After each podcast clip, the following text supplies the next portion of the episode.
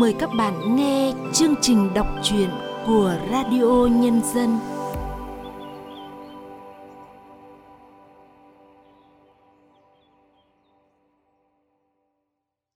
Thưa các bạn, bãi thẻ lẽ của nhà văn Vũ Thanh Lịch đề cập đến một vấn đề đậm tính thời sự về bảo tồn di sản và những giá trị truyền thống bằng một lối kể dân dã mà cuốn hút. Câu chuyện ở vùng quê Bắc Bộ này có thể thấy được ở rất nhiều vùng quê khác khi sự giàu lên về vật chất không phải lúc nào cũng tương đồng với sự giàu có về văn hóa. Và sau đây, qua giọng đọc Lâm Ngạn, chúng ta cùng nghe chuyện ngắn này.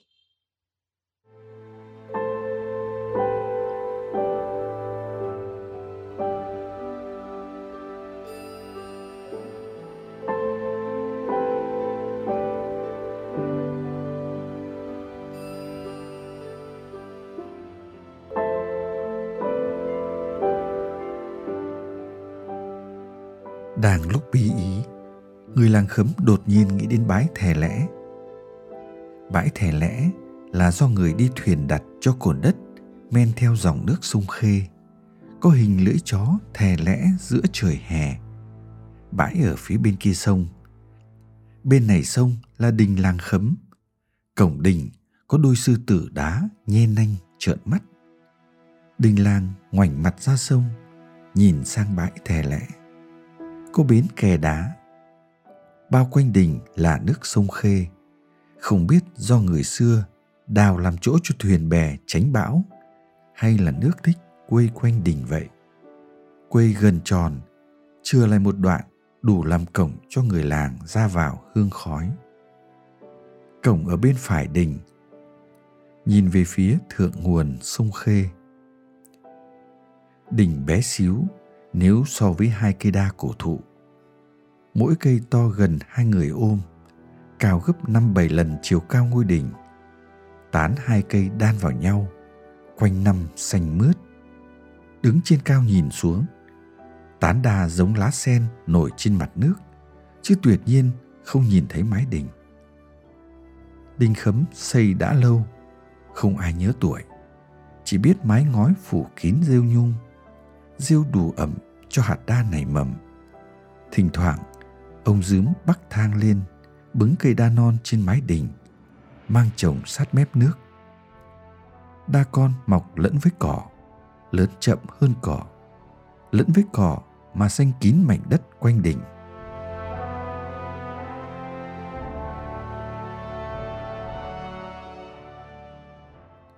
Ông dướm đi đánh giặc, bị đạn xuyên qua đùi phải lắp một đoạn chân giả, đi khập khà khập khễnh, nên người làng gọi là dướm thọt.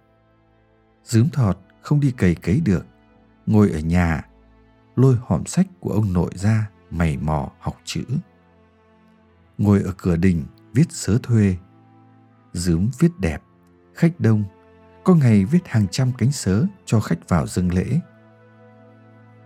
Khi ông thủ từ già yếu qua đời người làng bầu dướm thay thế. Dướm làm thủ từ đình khấm, từ khi người làng còn gọi dướm ơi, đến giờ người ta đã gọi ông dướm ơi rồi. Đình khấm là ngôi đình duy nhất quanh sông Khê, thờ thành hoàng nữ, cũng giống như các vị thần linh khác. Xung quanh nữ thành hoàng làng khấm có vô số câu chuyện ly kỳ huyền ảo. Nhưng ông Dướm chỉ kể duy nhất một chuyện đó là chuyện bà chồng dâu khắp hai bờ sông để nuôi tằm, xe tơ, dệt lụa. Năm nọ, có vị vua rong thuyền đi đánh giặc. Chưa ra đến cửa bể đã gặp bão, rách hết dây nhợ buồm thuyền. Lúc đi qua bến sông này, bà mang tất cả tơ lụa dâng vua, còn gọi thợ khéo trong làng ra giúp sức, may buồm, buộc cột, giúp nhà vua răng buồm vượt gió ra khơi thắng giặc trở về, nhà vua ban thưởng cho bà. Phần thưởng chưa đến nơi thì lũ quét qua làng khấm. Lũ về đột ngột giữa đêm, bà leo lên ngọn đa, gào thét gọi dân làng dậy chạy lũ.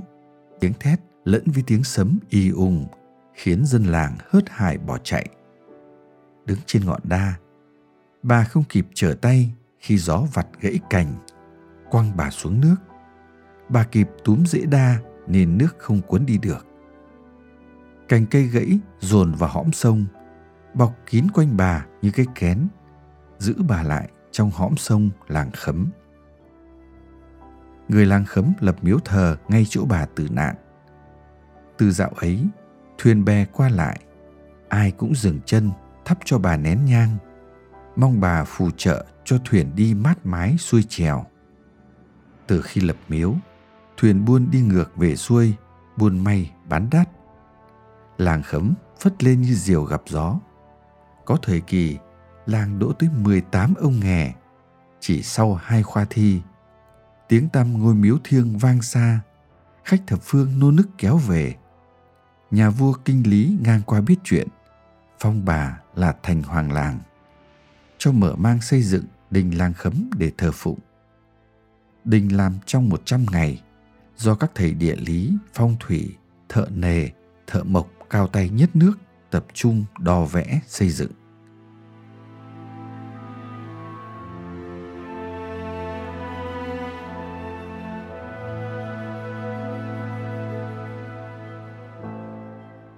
Đình khấm được xây theo mẫu các ngôi đình trong kinh thành, giữ nguyên hai cây đa cổ thụ làm cột chống trời, tụ khí, giữ yên khúc sông giao thông huyết mạch quốc gia. Cổng đình đủ lút đầu người cao nhất làng. Trên trụ cổng là nụ sen, nhưng ông dúm gọi là bông lửa. Ông dúm quét lá, quét quả đa dụng mỗi ngày hai lần nên sân vườn sạch bong, vài ngọn cỏ gấu trồi lên giữa khe gạch lát nghiêng. Ông không muốn nhổ vì nó cũng chỉ cao chừng nửa gang tay là lụi. Lúc nó lụi, ông cậy lên, lấy củ ngâm rượu, nhấm nháp cho thơm miệng. Năm tháng trôi đi, đình làng vẫn thế, cây đa vẫn vậy. Bãi thè lẽ mỗi năm được sông Khê bồi thêm ít phủ sa, dài rộng thêm vài tấc đất. Làng khấm thì chuyển mình rầm rập, nhà lầu mọc lên như nấm, xe hơi chạy díu gian đêm ngày. Người làng khấm không vô tình, được ở nhà lầu, xe hơi mà để thành hoàng ở căn nhà cũ mom sông thì lòng dạ không yên. Họ bàn nhau lấp khúc sông cụt, mở rộng khuôn viên, xây nhà cao cửa rộng để Đức Thành Hoàng ngự cho xứng tầm. Khổ nỗi, bao nhiêu lần ông dướm viết sớ, dâng lễ xin mở đất, xây lại đình làng, thì bấy nhiêu lần ông bị cấm khẩu tại chỗ. Đầu đau như bị ai dần. Hết tuần hương, ông mới hồi sức. Người ta chê ông không biết cúng, mời thầy cúng cao tay ở tận đầu tận đâu về, rồi cả thầy địa lý, thầy phong thủy, cùng với lễ vật đầy sân đình. Nhưng cúng hết bài kinh dài rằng giặc xong, lúc khấn xin đào bới tu sửa thì các thầy cũng cấm khẩu. Vậy là không ai dám dỡ ra xây lại. Họ đành sửa sang bên ngoài đình để khách thập phương về khỏi chê làng nghèo khó. Họ đặt một đôi rồng vích đuôi vào đỉnh, lao mình xuống sân theo bậc lên xuống trước tiền đường. Lại một đôi vích đuôi lên rời, lao mình xuống sông ở bến đá. Sân đình lát gạch nghiêng, hai ông hổ ngồi trầu hẫu hai bên người vào đình làng khấm ngày càng tấp nập. Lễ vật, tiền dâng cũng ngày càng nhiều. Ông dướm mở rộng sân vườn, kè bờ sông bằng đá lục rác thủng. Chỗ thủng ấy, ông trồng hoa bân bấn, bụi tím bụi trắng xen kẽ nhau, quanh năm hoa nở.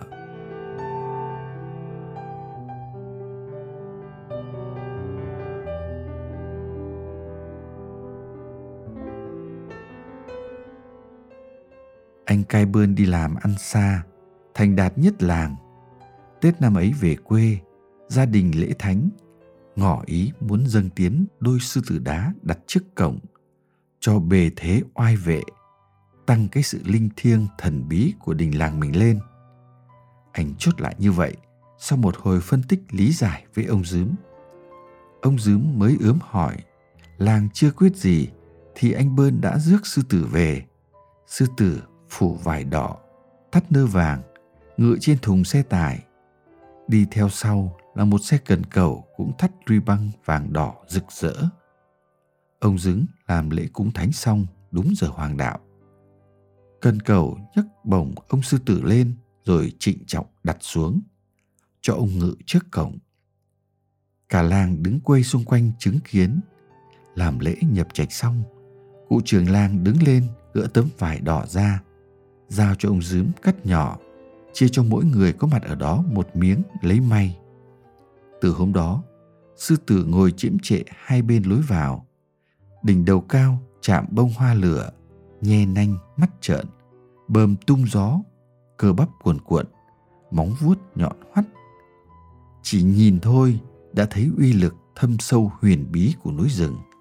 Ấy là chưa kể, đây là hai ông sư tử to nhất nước, không thua kém gì sư tử ở đền A, đền Z, bên nước X, nước Y.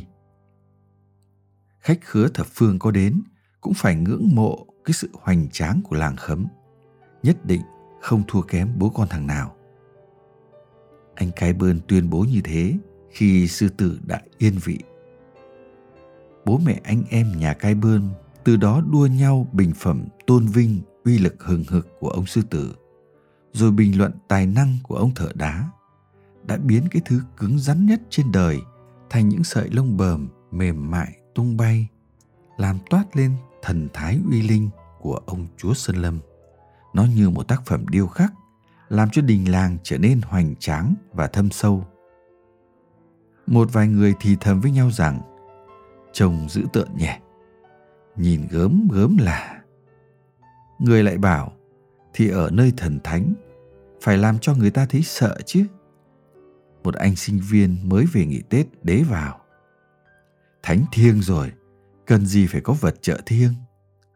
Cứ thế, tiếng thì thầm chỉ những người gần nhau nghe thấy, còn tiếng bình phẩm của anh cai bơn và đám người nhà thì cứ oang oang vang vọng.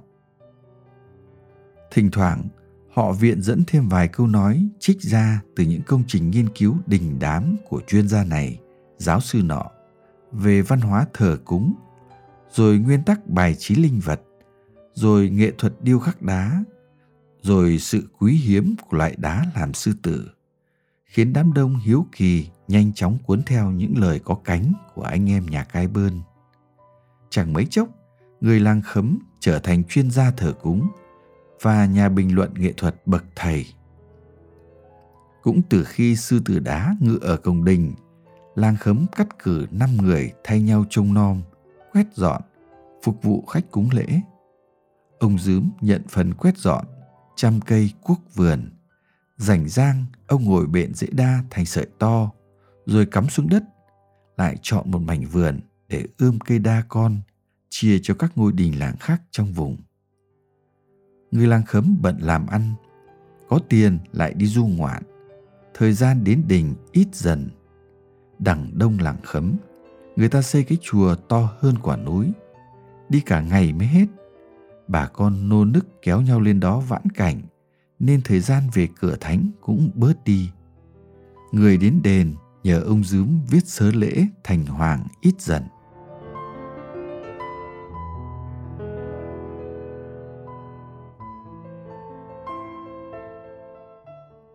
Một ngày đẹp trời anh cán bộ văn hóa xã đến thăm hỏi han loanh quanh rồi bảo ông dướm bàn với người làng xem nên để hay nên dỡ ông sư tử đá kia đi. Dạo này báo chí họ nói nhiều quá, hai ông đấy không phải linh vật của nước mình.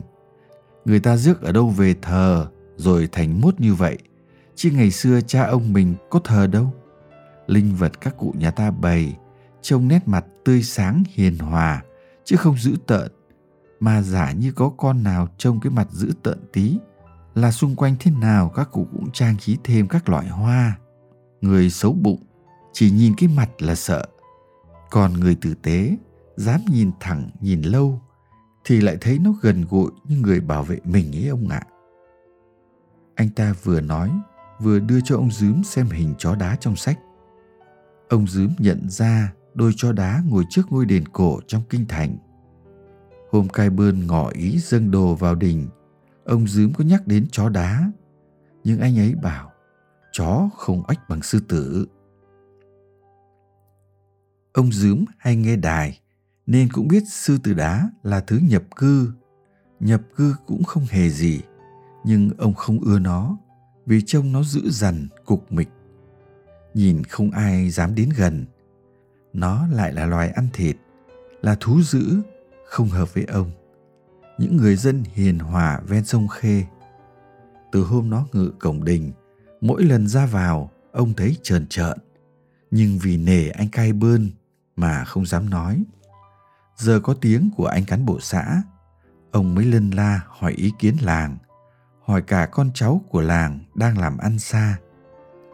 Cậu sinh viên hồi nào đứng xem cầu sư tử về cổng đình, giờ đã làm gì đó trên tỉnh nghe điện thoại của ông xong thì bảo, con thấy nó không hợp từ hôm các cụ đưa về, nhưng mà lúc ấy con còn trẻ danh, nói ra sợ các cụ mắng. Giờ thì con sung phong chịu phần kinh phí dỡ nó đi. Các cụ cứ bàn với làng, thuê mướn người dỡ, rồi báo lại cho con nhé. Hôm nào dỡ, nhất định con sẽ về. Cánh chị em trong làng dì tay nhau chuyện dỡ sư tử từ khi thông tin còn chưa chính thức khiến nó lan nhanh như điện cao tần. Anh em nhà cai bơn đánh tiếng, bảo anh bơn rước sư tử về làm đẹp cho làng, làm linh cho đình, mà dỡ đi thì lấy cái gì mà chấn yểm? Em gái anh bơn ấm ức bảo, anh bơn là đại gia lớn nhất làng khấm, lo cho làng từ kè sông đến làm đường, xây nhà văn hóa, rồi trường học, bệnh viện. Vậy mà chỉ vì làng đòi bỏ sư tử đá làm cho anh bươn mất lộc, bị kiểm tra này nọ. Cô ấy nói với người này người này nói với người kia người kia lại nói với người kia nữa. Người ta tỏ ra đồng tình, đồng cảnh để cô ấy nói cho hết nhẽ rồi. Khi không có mặt cô ấy thì bĩu môi bảo, làng làm gì cũng tập trung đóng góp.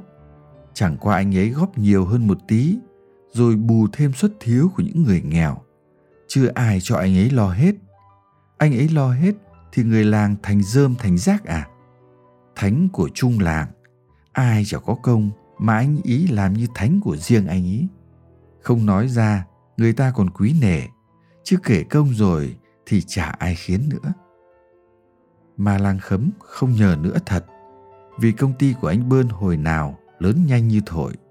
Sau có hai đợt thanh tra mà bẹp rúm như bóng xì hơi tương lai căng lại là điều rất xa xôi.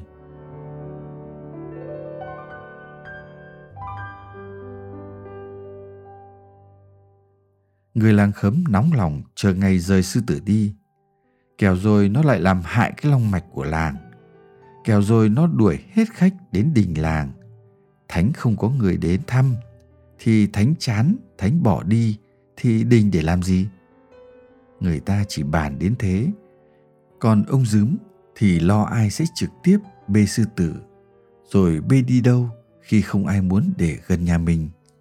Làng họp, các ý kiến xôn xao. Cho nó ra bãi tha ma. Cho ra đấy để dọa hồn ma người làng à? Vậy thì còn ai dám đi qua nó để mà về thăm con em cháu chắt họ hàng? Hay là đưa nó ra công viên cho trẻ con nó chơi? Ôi giời! Có mà để dọa đuổi hết trẻ con khỏi công viên ấy? Hay là xin thành phố miếng đất mà vứt? Làng mình sắp sửa lên phố, cho thành phố còn nâng lên cấp đô thị. Đất cát chả còn bao nhiêu. Người sống còn thiếu chỗ, lấy đâu ra chỗ cho cái ngựa ấy? Với lại, nó là cái thá gì mà đòi riêng một miếng đất? Tôi thấy giờ khắp nơi hô hào dỡ bỏ sư tử đá mình mà có đám đất cho hai ông này ngự, khéo các ông khác từ nơi khác cũng dồn về ấy chứ.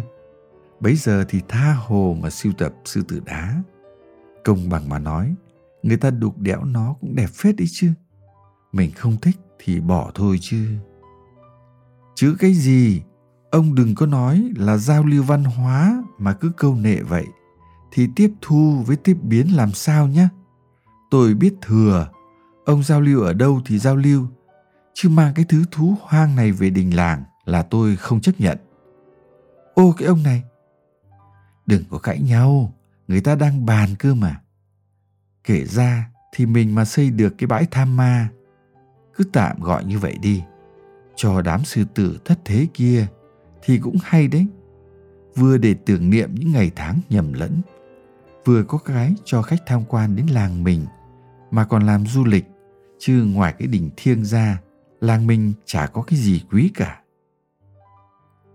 Này này, chỉ cần giữ được cái thiêng ấy là đủ, tôi chả quan tâm nhiều. Nuôi tầm dệt vải thì giờ kén khách nên chỉ đủ ăn. Trồng cấy thì được giá mất mùa, được mùa mất giá. Mấy ông có máu mặt trong làng toàn đi buôn, đi xây dựng, đi làm thuê cho Tây. Tôi thì thấy cái bãi tập kết sư tử ở đâu, khéo chỗ ấy lại loạn lên ấy. Có hai con mà làng mình còn đang mất linh khí, vỡ lòng mạch. Một cái bãi tha ma vài trăm, có khi vài ngàn con, khéo làng này đắm sông ấy. Đắm sông, hay, cho nó ra bãi thẻ lẽ xem có đắm không.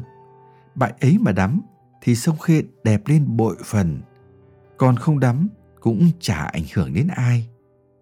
Ơ nhỉ, cái bãi thề lẽ bãi ấy mà thành bãi tham ma thả cả đống sư tử đá vào đấy cũng được ấy nhỉ? Lấy độc trị độc biết đâu lại có cái bãi tham ma là điểm du lịch. Thế mà không nghĩ ra sớm đỡ cãi nhau. Cãi mới ra chuyện vậy bây giờ ai bê nó ra bãi thể lẽ? Câu hỏi khiến cả đám đông đang sôi nổi bàn tính chợt im bặt họ nhớ lại những câu chuyện quanh bãi thể lẽ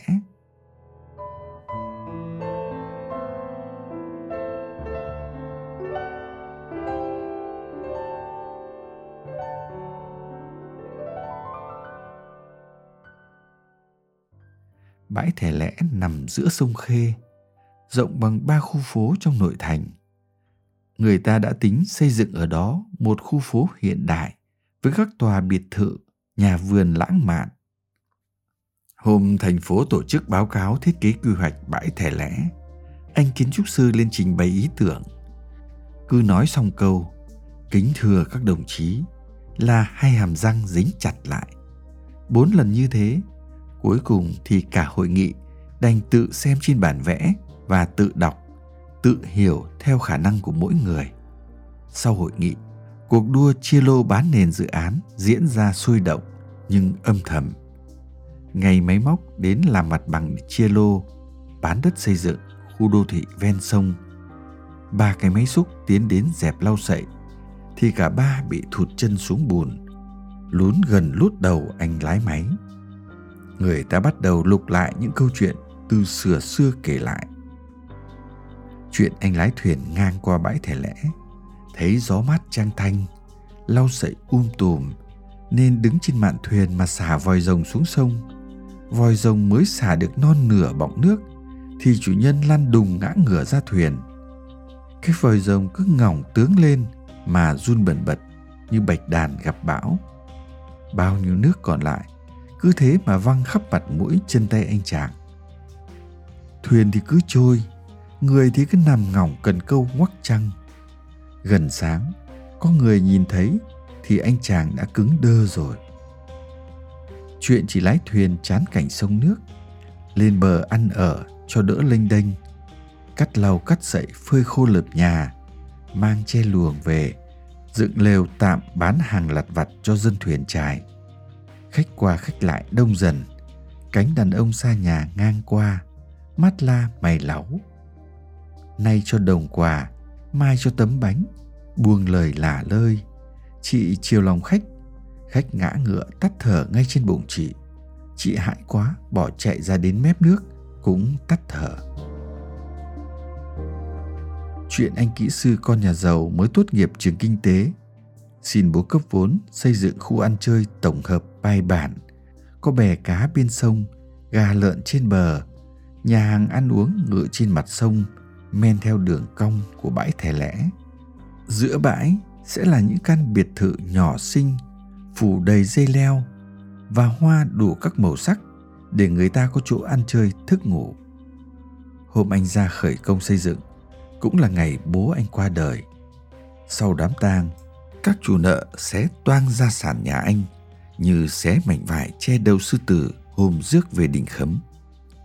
Từ đấy, không ai dám bén mảng đến bãi thè lẽ nữa.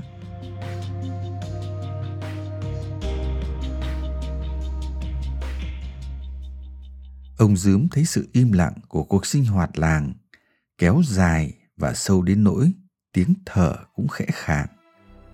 Ông chợt nghĩ đến anh sinh viên, giờ đã là cán bộ trên tỉnh. Thế là bấm máy. Này anh, làng định đưa đôi sư tử đá ra bãi thẻ lẽ. Ý anh sao? Con ủng hộ các cụ. Đưa được đôi sư tử ấy ra khỏi đình làng thì quá tốt. Đình làng mình như quả tim ấy, nhỏ nhắn nhưng xinh đẹp. Vậy mà tự dưng có hai con sư tử đá giữ tợn chắn lối vào. Khác nào đút nút mất cái ống dẫn máu về tim. Chưa kể, sư tử ấy là giống ngoại lai, làm mất hết dấu vết riêng của làng mình. Các cụ bàn tính gì nhé, cho con góp toàn bộ phần công vận chuyển. Anh ạ, à, vấn đề là không ai dám khiêng nó ra bãi thể lẽ. Im lặng ông dướm thấy sót tiền điện thoại cho cái quãng im lặng hoang hoài này. Mãi rồi tiếng anh ấy cũng vang lên. Cụ để con tính đã nhé. Con tìm xem có ai giúp nổi không, rồi con báo lại cụ ạ. Vâng, vậy anh xem rồi báo lại cho tôi sớm sớm tí nhé. Dạ vâng cụ. À tôi bảo này, anh tính được lúc nào thì lúc ấy làng mới rời đi được. Coi như cái sự bứng ông sư tử này làng trông cả vào anh đấy. Ông dướm nói được câu ấy, mà lòng dạ hân hoan như vừa ngỏ lời tỏ tình với cô diên. Người con gái khiến ông thầm yêu trộm nhớ trước khi đi bộ đội. Ông định bụng, đánh giặc xong, về sẽ ngỏ lời. Nhưng khi về thì cô ấy lấy chồng rồi, ông cũng què chân rồi. Thế là ông giữ kín mối tư tình dành cho cô diên để cô ấy hồn nhiên già đi với chồng con cô ấy. Ông không nói lời có cánh từ khi quyết định không yêu ai. Vậy mà bây giờ lại nói được lời có cánh. Ông vui vẻ bảo với người làng rằng, đã có người lo việc chuyển sư tử ra bãi thẻ lẽ rồi. Chỉ cần làng nhất trí chuyển thôi. Nói xong, ông mới giật mình nghĩ, nhỡ anh sinh viên không nhờ được ai thì sao? Giờ anh ấy làm quan rồi. Cái chuyện hứa nước đôi, rồi lui thời gian như thế, ông thấy quen quen. Mà lời ông nói trong họp làng thì không thể nói chơi. Tám chục tuổi rời rồi, ai còn nói chơi? Mà ơ kìa, tám chục tuổi rời rồi, vợ con thì chẳng có, xuống đất cũng được rồi. Vậy thì còn sợ cái gì? Ngày xưa đã chết hụt, giờ hy sinh nốt cái phần còn lại thì cũng có làm sao? Nghĩ đến đây, ông thấy hân hoan trong dạ. Họp làng xong, trong lòng ai cũng có tí hoang mang. Liệu cái sự ủng hộ mà ông Dướm đề nghị kia là ủng hộ công hay của? ủng hộ của thì được, chứ công thì biết trả lời sao? Rồi trong sâu thẳm cõi lòng, ai cũng mong ông Dướm đừng gọi tên mình.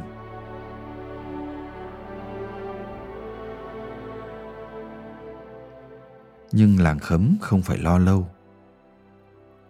Ông dướng về đến cổng đình thì đã thấy thằng cu tĩm lôi được một con sư tử xuống thuyền rồi. Thằng cu tĩm hơn bốn chục tuổi mà cả làng gọi là thằng cu vì nó lớn xác nhưng không lớn đầu. Nó bị nhiễm chất độc da cam, suốt ngày rớt rãi thều lều đi nghênh ngang ngoài đường, đầu ngoẹo một bên, mặt ngửa lên cười bất tận. Ông Dướm chưa kịp tin vào mắt mình thì nghe nó gọi. Dướm ơi, hộ tí. Nó kiếm được cái bệ sắt có bánh xe, thòng dây thừng lên cành đa, một đầu buộc vào cổ con sư tử, đầu kia nó tì lên vai, ra sức kéo. Nó bảo ông đẩy bệ sắt vào đít sư tử giúp nó. Ông vừa làm, vừa nhìn quanh, đoán lúc nãy nó kéo được đít sư tử lên – phải buộc đầu dây vào gốc đa đằng xa kia để giữ, rồi chạy đến đút bệ sắt vào, xong lại gỡ ra, đẩy xuống thuyền. May là nó mới khiêng được một con, còn một con ông góp sức. Thằng này dở người mà khôn phết. Ông nói rồi cười bật thành tiếng, nhưng tĩm không nghe thấy. Hai ông cháu lôi sư tử đá xuống, chống thuyền bỏ sang bái thẻ lẽ xong xuôi, hai ông cháu trèo thuyền quay lại bến đá đình khấm. Nước sông trong vắt, gió mát rười rượi. Thằng tím giang tay cười khanh khạch, nghêu ngào hát, múa, xoay tròn người trên thuyền.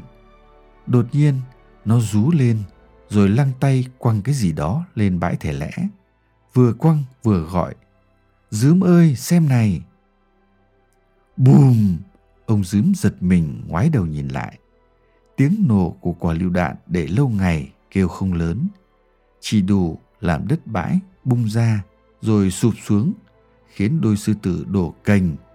Hai cái đầu đập vào nhau, văng khỏi cổ, vỡ thành nhiều mảnh to nhỏ lẫn vào bùn đất lau sậy trên bãi thẻ lẽ. Thang tĩm chỉ vào góc đình, nơi ông hay ngồi viết sớ trên cái hòm sắt tây, cười bảo, lựu đạn dướm xịt ông dướm giật mình, nhớ đến quả lựu đạn ông nhặt được hồi đi đánh giặc. Trông cái vỏ nó đẹp quá, nên bí mật giấu giữ mang về. Lâu lâu lôi ra ngắm, nhắc mình rằng lựu đạn đẹp đến mấy thì cũng chỉ dùng để giết người. Hai ông cháu nhìn nhau cười khinh khích, táp thuyền vào bến đá.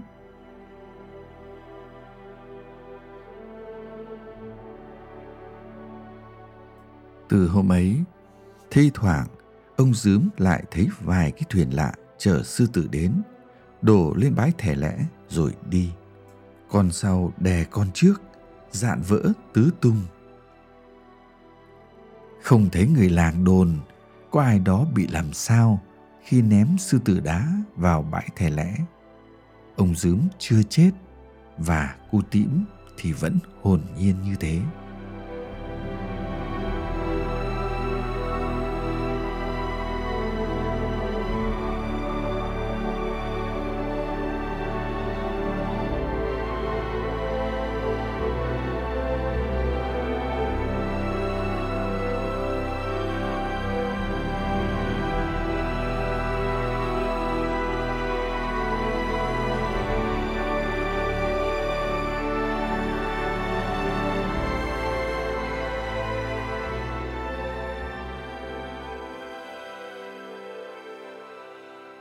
Các bạn vừa nghe xong truyện ngắn Bãi thẻ lẽ của Vũ Thanh Lịch qua sự thể hiện của Lâm Ngạn. Sau đây, mời các bạn cùng nghe nhận xét của nhà thơ Hữu Việt về truyện ngắn này. Ở đây là một câu chuyện mang màu sắc huyền linh, đặc trưng cho văn hóa làng quê đồng bằng Bắc Bộ. Mở đầu chuyện có hai địa danh là bãi thẻ lẽ và đình làng khấm đã được tác giả thiêng hóa vì gắn với cuộc đời bà nữ thành hoàng giúp nhà vua đánh giặc, sau đó lại xả thân tử nạn vì sự an nguy của người dân làng khấm trong cơn bão lũ khủng khiếp.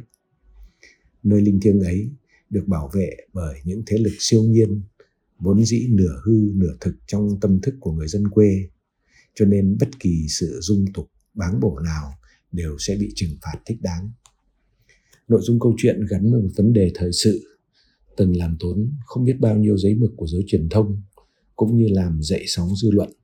Một thời, đó là việc đặt những vật thờ tự ngoại lai, đua nhau về kích thước và quy mô tại những địa điểm tôn giáo trong nước. Đó là hậu quả của sự mê muội, sự háo danh hay lòng tham của con người bên cạnh sự buông lỏng, dễ dãi của chính quyền và bất cứ sự báng bổ nào của những kẻ chọc phú tuy con người có thể bỏ qua, nhưng thần linh không thể nào tha thứ. Chính bãi thè lẽ đã từng trừng phạt những kẻ vì lợi ích cá nhân mà xâm phạm tới sự nguyên vẹn của một địa chỉ tâm linh, thì nay lại sẵn sàng trở thành nghĩa địa để chôn vùi những gì phản văn hóa. Tác giả vũ thanh lịch vốn là người làm công tác nghiên cứu văn hóa, thường xuyên có những chuyến đi điền dã nghiên cứu văn hóa làng nên trong chuyện này chị đã thể hiện sự am hiểu về văn hóa nông nghiệp ở đồng bằng bắc bộ khá sâu sắc và cũng vì vậy mà chuyện ngắn bãi thẻ lẽ có khá nhiều những chi tiết sống động về văn hóa thờ cúng về đình làng miếu mạo về những giá trị tâm linh bền vững trong tâm thức của người dân làng quê miền Bắc. À, tuy nhiên có thể thấy chuyện cũng hơi dài, có một số chỗ giàn trải. Giá như được tác giả cố đúc lại thì hẳn chuyện ngắn này sẽ hấp dẫn hơn rất nhiều. Chương trình đọc truyện của Radio Nhân dân hôm nay xin được tạm dừng tại đây. Hẹn gặp lại các bạn trong chương trình sau. Thân ái, chào các bạn.